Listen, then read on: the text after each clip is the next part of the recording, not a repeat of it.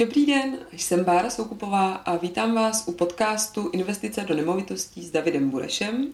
Dnes si budeme povídat o tom, proč uh, ceny nemovitostí rostou dlouhodobě a proč předpokládáme, že budou růst i nadále. Investice do nemovitostí s Davidem Burešem. Tento podcast vám přináší společnost Bureš a partneři. Ahoj Davide. Ahoj. Tak uh, proč máme, uh, jsme ve velmi turbulentní době, uh, hodně věcí se mění a uh, ty přesto říkáš, že investice do nemovitostí se vyplatí, protože správně vybraný byt nebude ztrácet na, na hodnotě. Proč tedy ceny nemovitostí především v Praze, ale i jinde stále rostou? Já budu mluvit primárně za Prahou, protože v Praze oproti některým jiným městům je pár věcí jinak. Eh, jinak z pohledu eh, množství práce, eh, za kolik se nechá tady pracovat, ale i množství, množství další kultury vysokých škol, který sem prostě přitahují lidi, expaty z zahraničí. To znamená, že Praha je v tomhle tom hodně specifická. A některé věci, které fungují v Praze, nebudou fungovat třeba v Plzni nebo v Hradci Králové. Máme tady několik hlavních věcí, které na to jsou, eh, které na to jsou, eh, které s tím korespondují. A jedna z těch eh, prvních věcí je, kde jsme v rámci hospodářského cyklu. My když jsme v rámci hospodářského cyklu teď nahoře, teď hm, už tedy jakoby se zase posouváme směrem níž, do recese trošku, tak ale víme, že to nám zajistí jednu věc.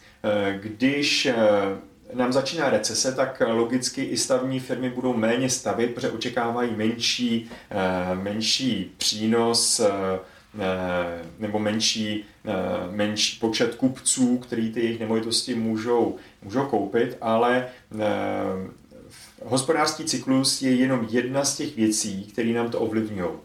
To, co nám to ovlivňuje podstatně víc, tak je, když jsem zmínil ty developery, tak je primárně dlouhý, hodně dlouhý stavební řízení v Praze.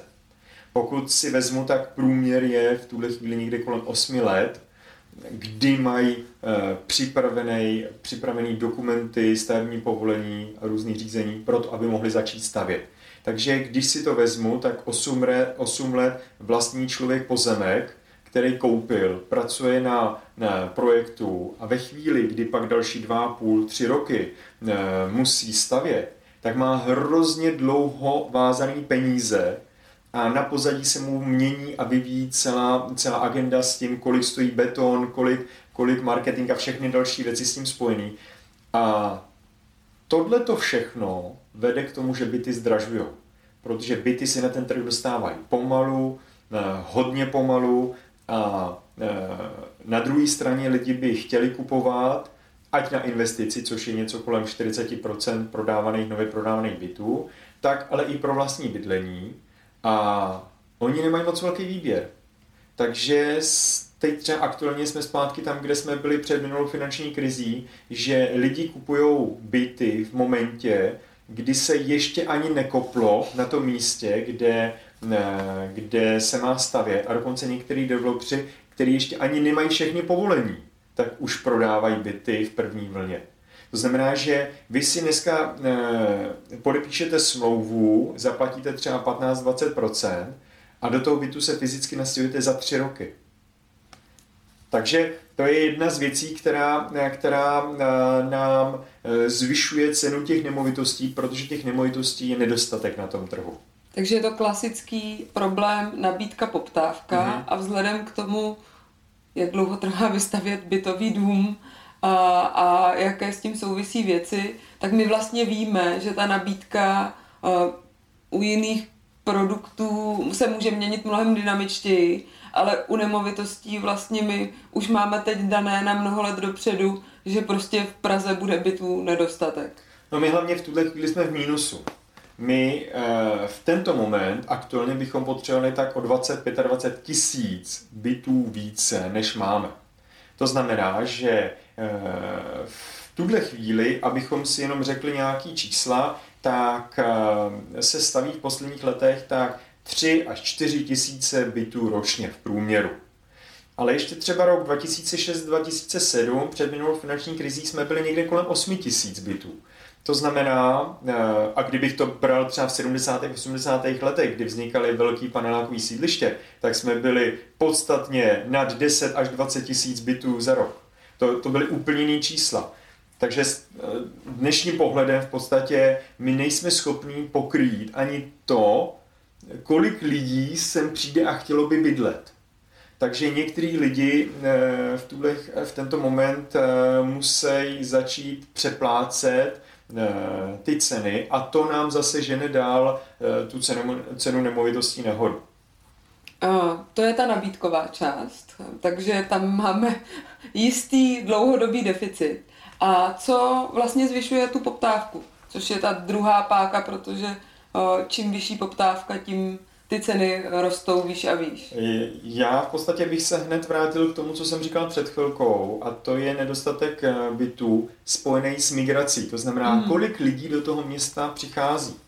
Eh, když se vezmu posledních pár let, tak přicházelo do Prahy něco mezi 10 a 12 tisíci eh, osobama, 12 12 tisíc lidí, ale to jsou jenom ty, kteří jsou oficiálně nahlášení. Mm-hmm. I já sám, když jsem přišel do Prahy na univerzitu, tak jsem mnoho let měl pořád bydliště u rodičů, takže jsem oficiálně v Praze vůbec nebyl.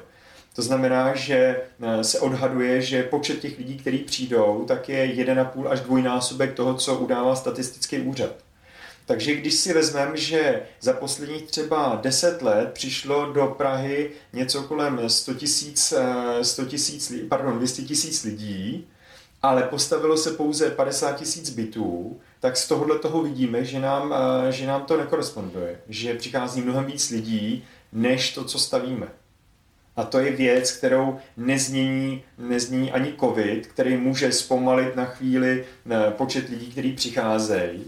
Ale i po minulý finanční krizi jsme viděli, že když se to hodně dostalo na minimum, tak to znamenalo, že přicházelo pouze třeba 1500 lidí za rok, ale nebylo to, že by pět nebo deset tisíc lidí odcházelo. To rozhodně tak nebylo. Já aspoň jak to vnímám kolem sebe, tak eh, ty jsi zmínil ten covid, tam zase sice možná klesne poptávka po nákupu u lidí, kteří, kterým jde o osobní jejich bydlení, protože třeba budou mít strach. Ale pak tady máme určitou skupinu lidí, kteří mají volný kapitál mm-hmm. a ti ho naopak chtějí umístit.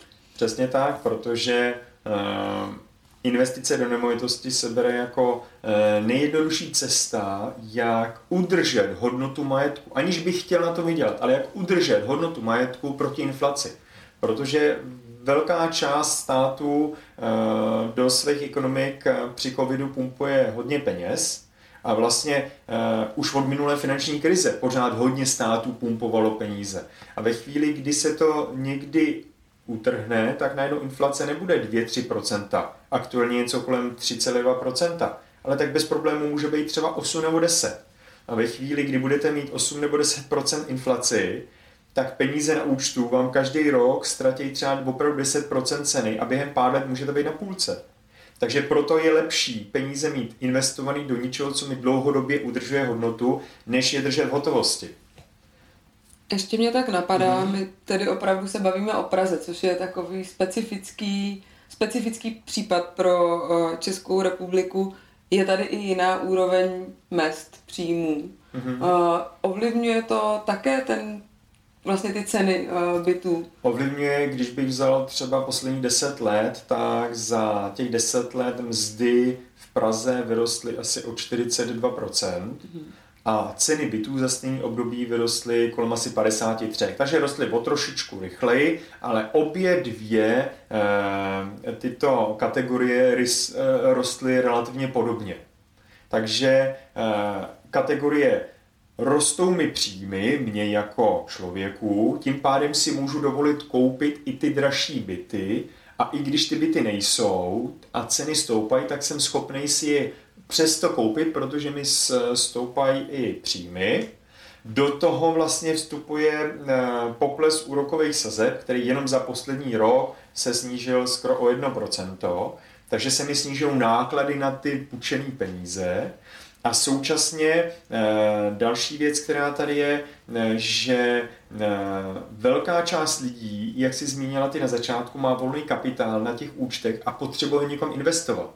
Někteří, někteří developři aktuálně zmiňují, že více jak 60% bytů teď aktuálně kupují lidi na investici, protože potřebují někam, jak se říká, zaparkovat peníze a to je věc, která zajímá, nebo který rozumí většina Čechů, protože my jsme vlastnický národ. V České republice kolem 80%, respektive přes 80% lidí bydlí ve vlastním. To znamená, že to, že já si koupím další byt, který budu pronajímat, tak je lidem eh, naprosto přirozený. Což třeba v jiných státech takovým způsobem nefunguje, tak jako v České republice. Takže ty bys, protože m, mm, mm, už jsem slyšela několikrát otázku, jestli s, s nákupem počkat, jestli mm-hmm. uh, můžeme předpokládat, že ty ceny třeba půjdou dolů, tak to ty si rozhodně nemyslíš. Já si rozhodně nemyslím, že by, eh, že by měly ceny jít eh, razantně dolů. Kdybych měl křišťálovou kouli a věděl bych to, tak, tak bych na to reagoval jinak, ale to neví nikdo, ani ty nejchytřejší.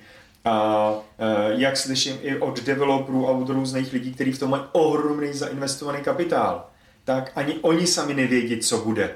Takže kdo jiný by to měl vědět, než banky nebo velký developři. A ani oni to nevědí. To znamená, že se počítá s různýma variantama, ale z pohledu investora bych vždy pracovala s jednou věcí. Já, když mám kapitál, který chci investovat, tak mým největším nepřítelem je čas. Toho totiž nikdy nebudu mít víc na tu investici. Takže pokud já si řeknu, zainvestuju teď za nějakou cenu, ale s rizikem, že to třeba může klesnout, tak to, že to klesne, mě až za stolik nevadí, protože mě, když investuju, tak mi jde primárně o ty příjmy z pronájmu. A to, že to za rok o něco klesne a pak zase to půjde nahoru, mě je v podstatě jedno. Mě zajímá ten dlouhodobý nárůst. A proti tomu si můžu říct, dobře, tak já počkám, budu čekat třeba rok, dva, než se sníží ta cena té nemovitosti o trochu, ale za A, ona se nemusí snížit, ona se může pouze zastavit, což je v tuhle chvíli bráno jako eh, černý scénář, že se pouze zastaví růst, ale kdyby se snížila, tak si veme, že když já teď budu dva roky čekat, a proti tomu bych už eh, na jiný nemovitosti dnes koupený eh, měl dva roky příjem z pronájmu, tak si veme, veme, okolik by musela ta cena klesnout, aby mě to vůbec zaplatilo, to, že už ode dneška mám peníze z těch pronájmů. A to jsou věci, na kterými ty lidi neuvažují. Takže pokud se mě někdo zeptá, kdy má investovat, jestli teď nebo v budoucnu, tak každému odpovídám stejně. Teď je nejlepší doba. Když se mě zeptáš za měsíc, tak řeknu to samý, protože nikdy nevíme, co bude. Ale jediný, co víme, že bude nedostatek času a ty peníze, které mám na investici připravený a mám je přesně na tom účtě, který mi okusuje inflace, tak nejsou úplně i optimální. Skvěle, děkuji moc, Davide, díky za dnešní povídání. Děkujeme za vaše komentáře, za to, že nás sledujete, ať už včetně obrazu na YouTube, nebo posloucháte náš podcast přes Spotify, Apple nebo Google. Budeme rádi, když nám dáte hodnocení a také, když nám napíšete třeba jaká témata byste od nás chtěli slyšet příště. Děkuji.